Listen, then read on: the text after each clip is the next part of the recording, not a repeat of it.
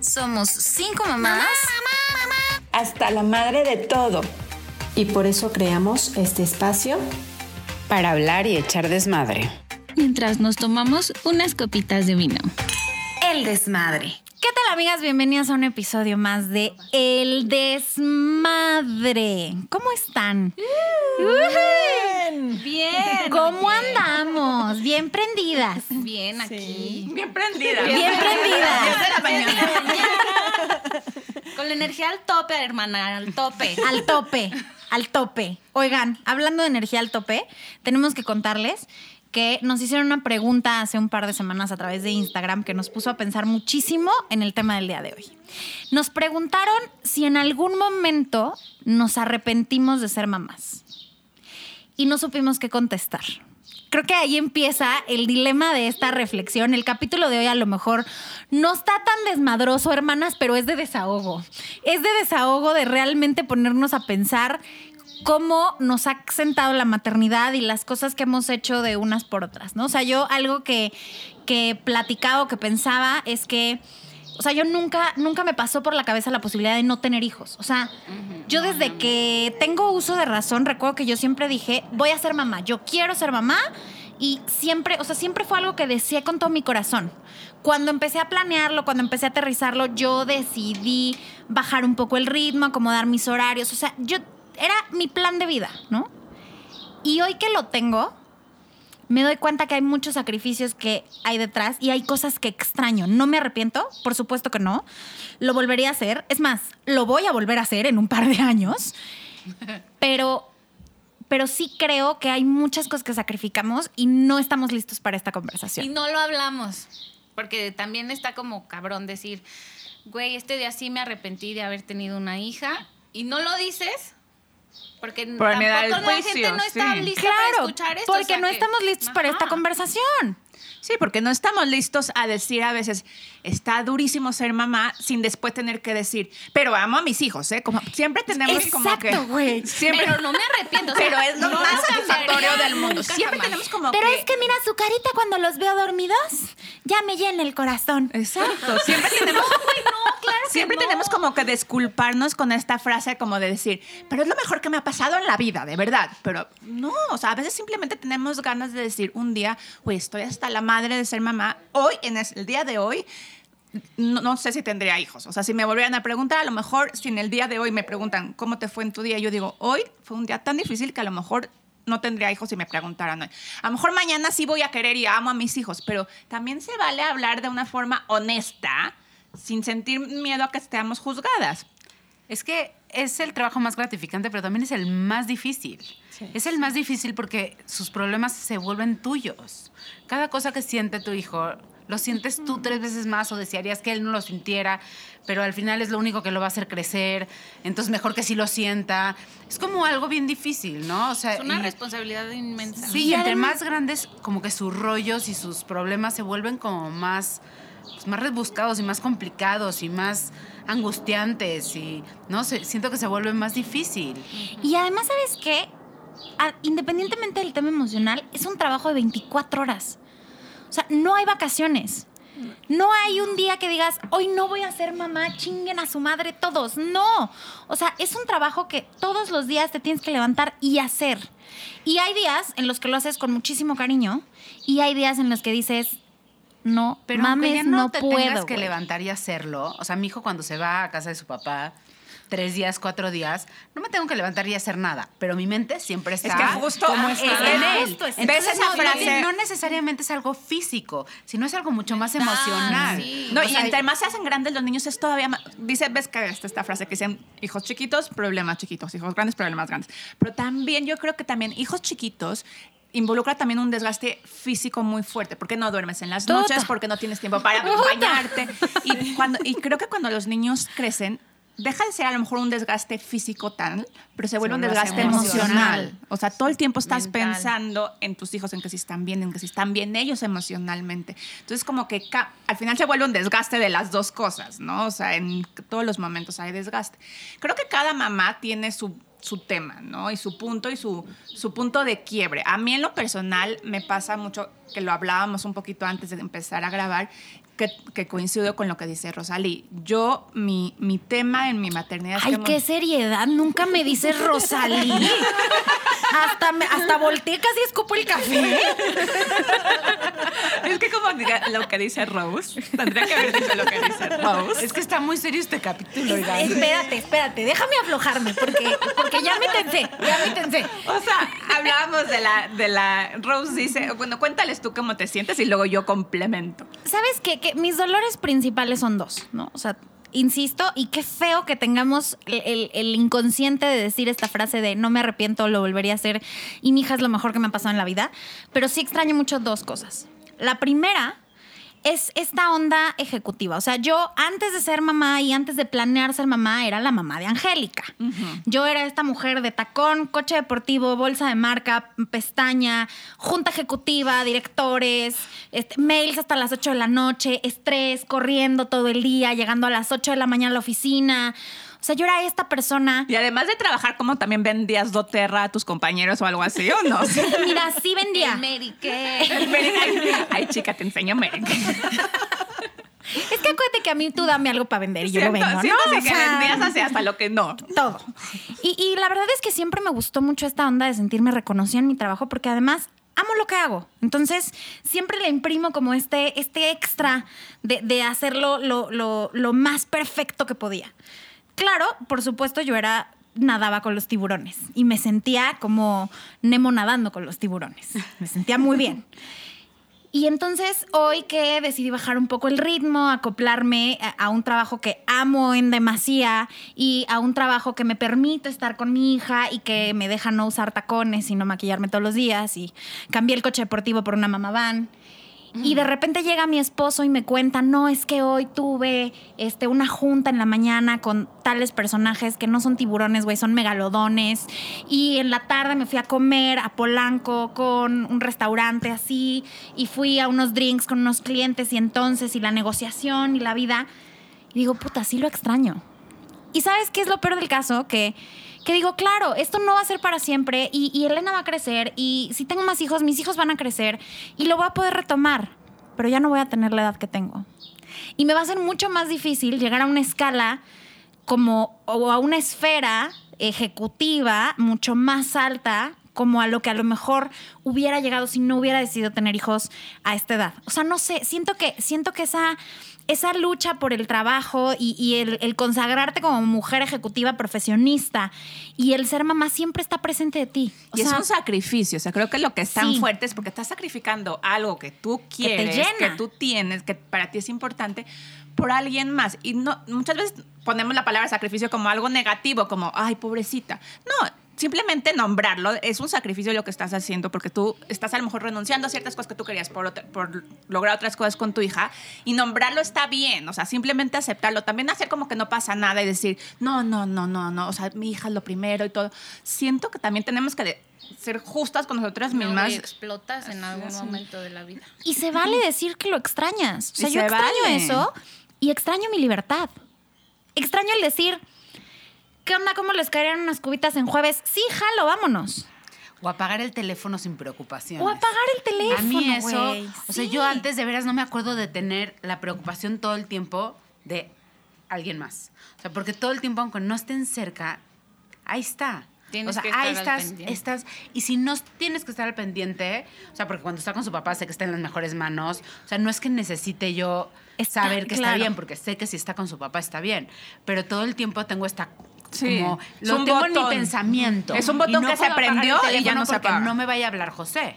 Claro. O sea, si pierdo una llamada de cualquier cosa no pasa nada, pero si José necesita algo, siempre tengo que, o sea, siento que Sí, siempre tengo que estar al pendiente. ¿No? Y es esta cosa de antes, yo me acuerdo que me iba de viaje, güey, me desentendía del mundo. Claro. No me importaba nada. Y, y ya no puedes hacer eso. Y ahora te tienes que preocupar y tienes que buscar a la aerolínea que te deje llevar la carriola hasta la puerta del avión, güey. O sea, son cosas que antes no. eh, A eso es a lo que me refiero con el que extraño mi libertad. O sea, extraño el decir, sí, ¿qué onda? ¿Nos vamos hoy a Acapulco? Sí, güey, vámonos. Vámonos. Yo eso sí lo he notado mucho, que, o sea, no es como que ahora ya de mamá haya seguido en la fiesta, de hecho, no seguí en la fiesta. De hecho, ahora se nos sube una copita de, hecho, vino. Una, una cerveza ya es como, jeje, Está bueno, ¿eh? Ya le gastas menos. pero me Sale uno bien barata, güey, como puberta, con una chela te empedas. Eso yo lo veo Eso sale positivo. muy barato, eso sí. Yo, mira, antes me echaba los shots de vodka de tamarindo como agua. Y ahorita media copa de vino. ¿Cuál pingüino? Güey. Pero, por ejemplo, me acuerdo mucho que hace, no sé, como un año fui con mis amigas a... No más, porque fuimos a un concierto. Uy. Y fue como la prim... O sea, dejé de amamantar y como a la semana nos fuimos a ese concierto. Y yo dije, güey, o sea, sí, con una cuba me empedé. Claro. Y me la estaba pasando increíble, pero todo el tiempo tenía este pensamiento en- conmigo de que yo tenía que estar bien, ¿sabes? O sea, de, de que yo tenía que cuidarme, yo tenía que estar No consciente puedes perder el control. Del, del Uber que me iba a llevar a mi casa, de mi amiga ahogada, de que yo tenía que estar consciente, güey. O sea, que yo tenía que llegar a mi casa. Cuando te das cuenta que el adulto responsable, güey. el adulto responsable eres tú. Y a veces, a veces te cansa ser el adulto de responsable. claro, Y es ya no quieres, ya no quiero. Y Pero yo es acuerdo, inevitable, no o sea, no puedes, lo puedes no, evitar. O sea, No, ven, ven, a mí es yo, horrible. yo siempre, Siempre cuento que cuando ese- viajo con mis papás, o sea, ahorita que ya soy adulta, eh, me ha tocado que he viajado como dos o tres veces, o con mi papá o con mi mamá, y son esos pequeños instantes- instantes que disfruto yo ser la niña, o sea, de que tipo, Alex se tiene que preocupar porque si llegó a tiempo el... Súper taxi no seas tú. Ajá, exactamente, nunca... Sí, la- dejar de planear. Todo el Sí. tiempo ser el adulto De responsable. tener consideración de todo lo que pueda pasar. Puta. Exactamente, porque además sabes qué? que cuando te haces mamá, no solamente te tienes que hacer cargo de esa personita, sino te tienes que hacer cargo de esa personita con todas sus necesidades. Entonces, a veces y involucra también mucho lo que platicábamos en capítulos anteriores con la pareja, ¿no? O sea, la pareja piensa y, y tu marido piensa en sí mismo. Ah, nos vamos de viaje, sí, el traje de baño, güey, ahí está, el bloqueador, listo, yo ya estoy. Sí, güey, pero hay que empacar el sombrero para el sol de la niña, hay que empacar el traje de baño, hay que empacar el floti, hay que El empacar el otro bloqueador, sí. la cuna de viaje, el no, barandal para que no se caiga. y checar que no le vaya a dar alambre al, ni- al niño porque tienes que llevar ya preparado su botana porque si no se pone de malas. Entonces, o sea, pensar El horario, güey, del viaje. Antes yo podía agarrar el coche a cualquier hora, ahorita no. Entonces Llevar hay que el botiquín de las pensar. medicinas porque si cualquier cosa ya... Claro, o sea, e- es, es la carga mental de... Sí. Sí, o sea, me voy a ir a las 5 de la mañana porque me tengo que ir a esa hora, porque es la hora en la que la niña está dormida para que aguante más el viaje en carretera, porque no toma mamila, entonces si quiere leche me tengo que orillar, y entonces, pero también me tengo que llevar los toppers con la comida de sólidos, porque si le da hambre, pues también me voy a tener que orillar, porque pues ni modo que coma en la silla, porque estamos haciendo baby led winning, porque O, no, whatever, no, güey. o o cuando sea, se te guacarean en carretera. y ay, no me ha "Ah, pasado. Diarrea. Diarrea. O es diarrea explosiva que manchan todas sus Todo, híjoles, Sí, güey. que como que en ese momento, por un instante, nomás te quieres voltear y decir, ok, no, hoy no, hoy no quiero ser mamá, güey. No, Hoy que se ocupe Güey, alguien se más. vale. O sea, yo no entiendo cómo las mamás decían y nadie nunca se quejó y nadie nunca me advirtió que los pañales huelen tan cabrón. Imagínate el coche, Acapulco. Hijo. José cuando le salían los dientes, en lugar de darle calentura o así, le daba diarrea, pero una diarrea que era como agua. Ay, no. Muy Ay, no. horrible. Y una vez de camino a Acapulco, Ay, no. todo el coche, me paré en la caseta. Además, íbamos él y yo solos. Ay, no. Ay, no, es- y no, y de verdad, pero, oh, la típica, Gael vomita en el avión. Entonces vomita en el avión y se hace el vómito, está en el pasillo deambulando de arriba para abajo, es todo el mundo viéndome. Y yo en ese momento tengo que resolver que vengo con el niño sola. Es que es eso también. Todo el mundo te está viendo. 100%. Y yo en ese momento, ¿qué crees? Quiero un segundo decir, hacerme pendeja, hacer como que. Ay, este niño no es mío. güey, Yo no soy la mamá. Yo soy la nana. Ajá, güey, yo ahí no soy. Por un segundo quiero hacerme pendeja, pero no te puedes hacer pendeja. No, esa fue mi lección más grande de la vida siendo madre. No te puedes volver a hacer pendeja ni En un tu día vida. en tu vida. Te lo juro. Es, era la niña en la noche mojada porque se le salió la pipí. Y du- tú decir, güey, la cambio mañana que se duerma mojada. No, güey, se puede enfermar.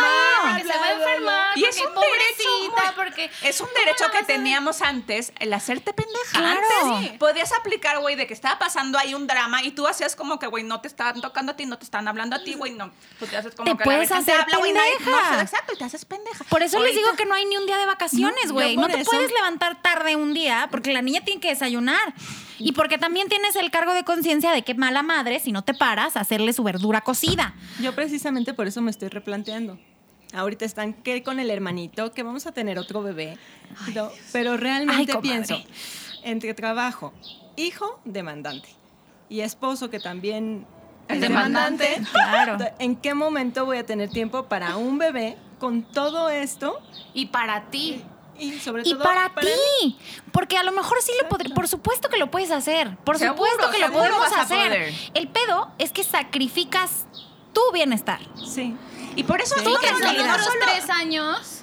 Son otros tres años mínimo. Es ahí Y no 100. solo solo es sacrificar la fiesta, lo que hablábamos ahorita, no solo sacrificar la fiesta y el desmadre o la, el crecimiento profe- profesional, yo también es sacrificar los momentos de darte a ti misma que, Claro. que te hacen bien. O sea, les voy a poner un ejemplo práctico. A mí en las noches disfruto muchísimo ponerme a ver mi serie después y cenar viendo la tele con mi esposo delicioso.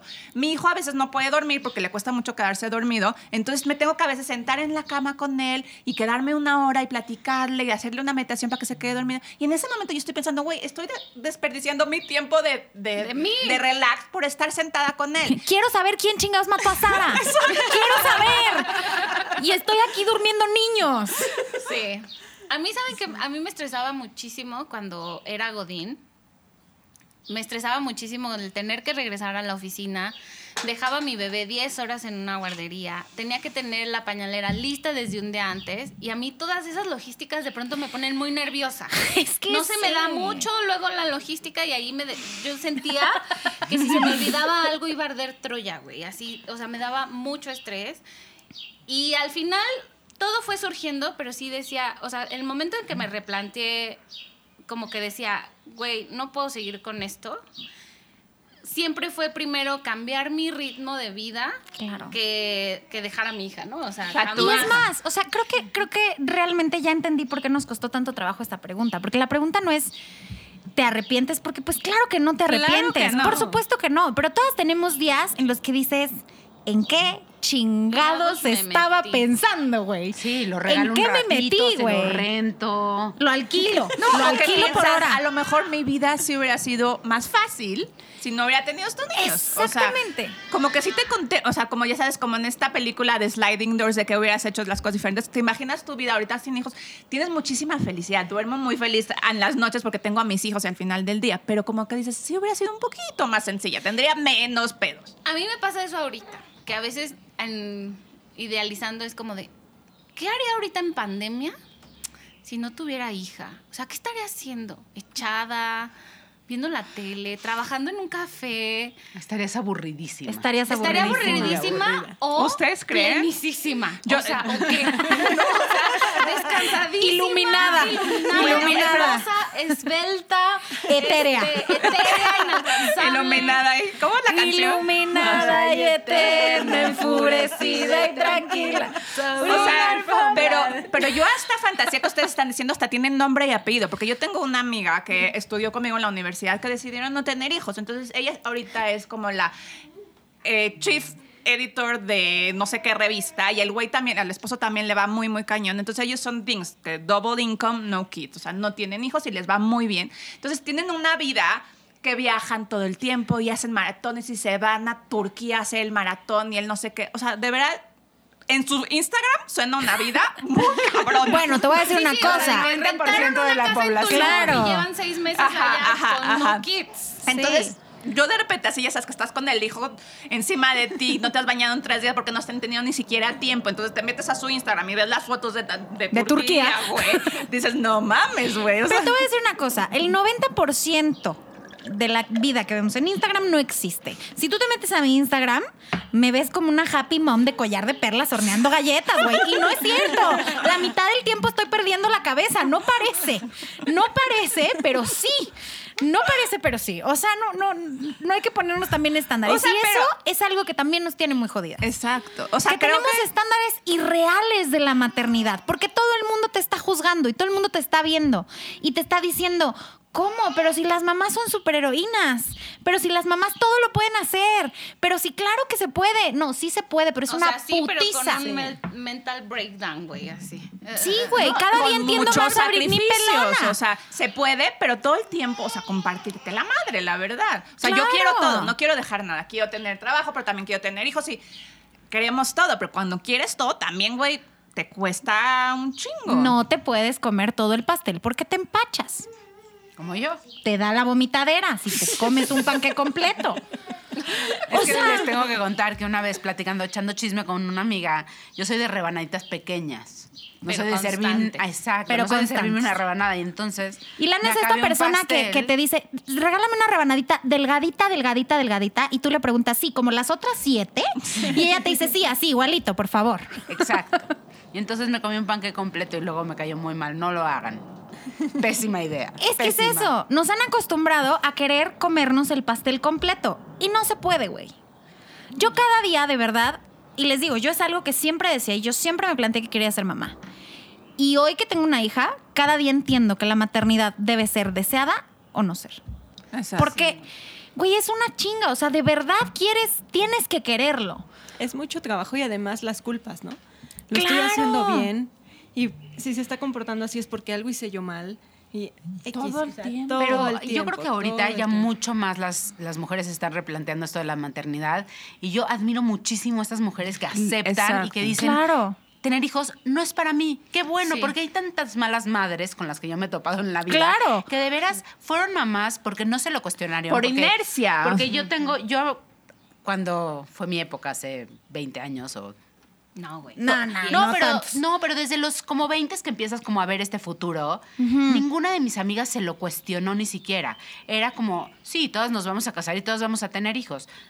Yo siempre quise desde chiquita, yo creo que a- aunque me lo hubiera cuestionado, mi decisión hubiera sido que sí, pero veo a muchas de mis amigas que no, O sea, sigue siendo Que no. socialmente y cada vez menos. Creo que vamos mejorando, pero social- socialmente sí era como, si eres mujer, ah, te tienes que casar y tienes que tener hijos. Entonces no, no había lugar para que la, la mujer se preguntara, oye, si quiero tener hijos, y se vale decir que no quiero tener hijos. No porque eres mujer tienes que tener hijos. O sea, no está, no está conectada una cosa con la otra. O sea, tú puedes decir no quiero tener hijos y eso no te hace menos mujer ni menos persona y está perfecto. Al contrario, yo creo que se necesita mucho más valor para aceptar lo que tú quieres para tu vida que lo que te dicta la sociedad. Exactamente. Sí, Por eso yo lo O sea, veo valiente. necesita ser Es- claro. es- a mí, a mí las estas amigas que tengo justo de la carrera, como las que, las que les puse el ejemplo, que ellas dijeron, ¿qué crees? Yo no quiero tener hijos. O sea, por más de que todas alrededor de mí se estén casando y mi prima y mi tía y la sociedad te esté empujando como más hacia casarte, ellas dijeron, espérate, frénate tantito, yo no quiero tener hijos. Y este me hizo increíble porque se necesita valentía. A mí me parece Claro. súper admirable. José, mi hijo, dice, le pregunté el otro día, estábamos platicando de esto, y me dijo que él no quiere tener hijos, pero que con una pareja estable, él va a estar muy bien. Ay, mi vida. Pareja estable, no lo aman. Mi vida. Y, y a mí me parece muy, muy admirable que tomen esta decisión. que- Claro, porque además estás lidiando, digo, como mujer eso pues, está complicado, vivimos en una sociedad que todo el tiempo tiene expectativas sobre nosotras, se la viven exigiéndonos cosas. Y cuando una mujer dice, ¿qué creen? Yo no quiero tener hijos, se la viven lidiando con estos comentarios de gente que se siente con el derecho de opinar diciéndote, ay, pero te van a dar ganas después. Exacto, te vas a arrepentir. Es que, No mames, es que te van a hacer el instinto. Es que te vas a arrepentir si no los tienes. ¿Y a quién le vas a dejar todas No, tus y cosas? cuando te tiempo vas a no, muy te meten miedo. Te dicen, ay, te vas a quedar muy sola, ¿no? O sea, Chingate esta. ¿O ¿Quién, quién te va a cuidar cuando seas viejo? Cañón. O sea, están jugando con todas las con inseguridades todo, de tu vida. Te lo están metiendo por ahí, así, también en la yugular. O sea, y luego creo que la- las, las mujeres que. También hay otro caso que a mí también se me hace un poco peligroso. Que hay ciertas mujeres que lo único que, que se definen a sí mismas y su identidad es ser mamás. Y no son otra cosa más que ser mamás. Creo que podemos también, y lo veo de verdad con personas que conozco, que les preguntas, ¿qué eres? Y so- soy mamá. Y su vida Es ser mamá. Ser mamá. Y pasa que luego crecen también sus hijos y sus hijos se van porque los niños se van y los niños crecen. Los niños crecen. Y ellos ya no tienen Ya no una te identidad. con nada. O sea, su O no los identidad. quieren dejar ir y se vuelve horrible para los chavitos. Y sabes tienes hijos de 30 viviendo con sus mamás. Y además, ¿sabes qué? Que el tener una sola esfera en tu vida te construye cada vez más inseguridades. 100%. Porque te estás agarrado Estás como- agarrado de una sola cosa. Exactamente. No hay Todos sillas de una pata. Las sillas de una pata son muy inestables. 100%. Yo, yo digo, la felicidad, no existe la felicidad, pero lo que podemos tra- trabajar es la felicidad, es tratar de agarrarte de muchos hilos que te sostengan. Y que Claro. te sostengan tus amigos, y que te, sostenga tu trabajo, y que te sostenga tu pareja, y que te sostengan tus hijos, y que te sostenga tus hobbies, hobbies. y que te sostengan miles de tus cosas. programas de la tele. Y así si cortan uno de estos hilos, no te me caes hasta el piso, porque tienes otros hilos que te están sosteniendo. Siento que muchas mujeres sostienen de un único hil- hilo toda su vida Que es la maternidad. que es la maternidad. Entonces, cuando sus hijos se van, les cortan el hilo y se caen hasta el piso. Y por eso ves tantas señoras de esa edad deprimidas, con una... Claro. O sea, de verdad hay una depresión masiva de mujeres de esa edad, porque pues ahora que dicen, ya se fueron los hijos y entonces están todo el día hablándoles por teléfono a ver cuándo las van No, a venir a ver. Y también, ¿sabes qué? Hay que verlo también del otro lado. Ok, sí, te tienes que agarrar de muchas cosas para ser feliz, pero tampoco te puedes comer todo el pastel. O sea, sí, yo quiero ser mamá, pero también quiero ser ejecutiva, pero también tengo que hacer ejercicio, pero también tengo que comer sano, pero también tengo que tener vida social, pero también tengo que estar con mi pareja, pero para en el mundo que me quiero bajar 10 minutos. O sea, también se vale decir un día, güey, no quiero, no puedo, y, y- y- y no tener que lidiar con esta culpa de, puta, es que sí quiero trabajar, pero no, tampoco quiero dejar a mis hijos. O tener que lidiar con esta culpa de, por supuesto que se me antoja cabrón irme a cenar con mi marido y echarme cuatro mezcales y terminar como cuando éramos novios yéndonos a Acapulco. No es cierto, Sogrita, nunca me lo llevé a Acapulco, no se crea, no íbamos borrachos, se lo prometo. O sea, creo que también se vale decir que lo extrañas y también es súper válido decir y replantearte qué es lo que estás haciendo con tu vida y cuáles son las esferas que te están construyendo seguridad a ti. Porque claro, tú no eres la mamá de tus hijos. Eres Tú una eres persona que tiene muchas esferas en tu vida. Yo creo que todo es posible siempre y cuando lo sepas adecuar a tu estilo de vida. O sea, claro que puedes ser la ejecutiva y tener a tus hijos con ocho nanas, si sabes que así van a estar seguros, y que tú estés completamente segura de que eso está bien. El pedo ahí es- sería que tú seas ejecutiva y tener a tus hijos abandonados, quién sabe con qué tío, y que encima te sientas súper culpable, güey. Creo que el, el gran problema de todos son las culpas. Sí. Sí. O sea, que te puedas ir una noche a echar mezcales con tu esposo porque tu bebé está con tu mamá segura y no llegues a dormir porque te terminaste en el motel como cuando eras adolescente y al día siguiente llegar y que tu hija ya esté desayunada, bien cambiada y feliz. Güey, ¿por qué no? Y, y las, y luego las, las propias, o sea, las mismas mujeres son las, las verdugas más grandes unas Claro, con otras. Pero o sea, es como, güey, ¿cómo me voy a ir a la peda y voy a dejar a mi Pero no, hija? pero luego hasta las otras, no sé si a ustedes les pasa, pero es tipo, te juzgan, es como, te fuiste un día y dejaste a tus hijos, o te fuiste a estudiar algo, o te fuiste con tus amigas y es, te preguntan, o sea, ¿y, y quién se ¿Y con quién dejaste a ¿Y de tus ¿Con hijos? quién se quedaron? Y te critican, y ves así fotos de otras personas que se fueron a la- al viaje con las amigas, ¿y dónde estaban sus Güey, hijos? son cosas que eh? no les preguntan a los hombres. O sea, un hombre papá se va de viaje a una semana de convención y regresan y le preguntan, ¿cómo te fue? ¿Qué tal los cabos? Sí, no Tú te vas una semana y regresas. hijos. ¿Y tus ¿Cómo? Oye, pero ¿Cómo ¿no sentiste horrible dejarlos solos una semana? ¿Pero y con quién los dejaste? ¿Pero y no te da muchísima angustia? Sí, güey. Claro que me o da sea, angustia. siempre he creído que hay un lugar en el infierno para dedicado para las mujeres que le ponen tierra a otras mujeres. O sea, creo que entre mujeres nos tenemos que ayudar. Pero sí piensan como muchas veces las que nos hacen las mismas culpas somos entre nosotras. Te digo, vivimos en un mundo como- en el que nos exige la perfección y nos exige porque todo el tiempo te están viendo. No tienes, no tienes margen de error como mamá. No, y que si te pones del otro lado, la otra mujer a lo mejor se muere de ganas de irse al viaje, entonces por eso te juzga. También le encantaría, ya, ya está agotada porque lleva cuidando hijos Claro, güey, porque construyes tus propias inseguridades. Exacto. Entonces, tu forma de responder a esa envidia es decir, no mames, pinche vieja que se está yendo con sus hijos. Estamos haciendo teorías muy complicadas. Siento que paramos aquí. El punto aquí y el punto de esta conversación, y gracias a la desmadrosa que nos hizo hacer esta bonita reflexión con la pregunta, el punto aquí es si te lo replanteas alguna vez y si hay días en los que estás hasta la madre de ser mamá, está bien, dilo. No pasa nada. Sí. Todas hemos pasado por ese momento en el que decimos, ¿qué chingados hice? ¿En qué momento? Momento. O sea, todas lo hemos pasado y está bien decirlo y está bien desahogarte y luego, pues, limpiarte las rodillas, sacudirte y seguirle, güey, porque no hay otra. Porque es la decisión y porque efectivamente, y aunque lo tengas que decir, son lo mejor que te ha pasado en tu vida. Entonces, también se vale estar cansada, también se vale no estar bien. Por favor, queridas desmadrosas, cuéntenos. Hay una línea de ayuda, hay un buzón de desahogo en Naranja Sí, no, de verdad sí hay. Hay un Hay un teléfono. no me lo sé ahorita de memoria, pero se los ponemos. sin Se los ponemos por ahí en el copy. Se vale desahogarse, se vale gritar, se vale llorar, se vale estar bien también contigo misma y se vale construirte como persona. Se vale desear hacer lo que tú quieras hacer. Cuéntenos, por favor, a ustedes cómo les va en este tema. Síganos en las redes sociales. Después de un capítulo un poco más intenso, pero no por eso menos interesante. Síganos en las redes sociales. comunidad. Exacto. Que nos cuestiona como seres humanos. Síganos en nuestras redes sociales, por favor. En Instagram, arroba el desmadre NX, eh, arroba naranjadul. En Facebook, arroba soy naranja dulce. Y nos vemos la próxima. Salud por la mamá de Angélica. Salud.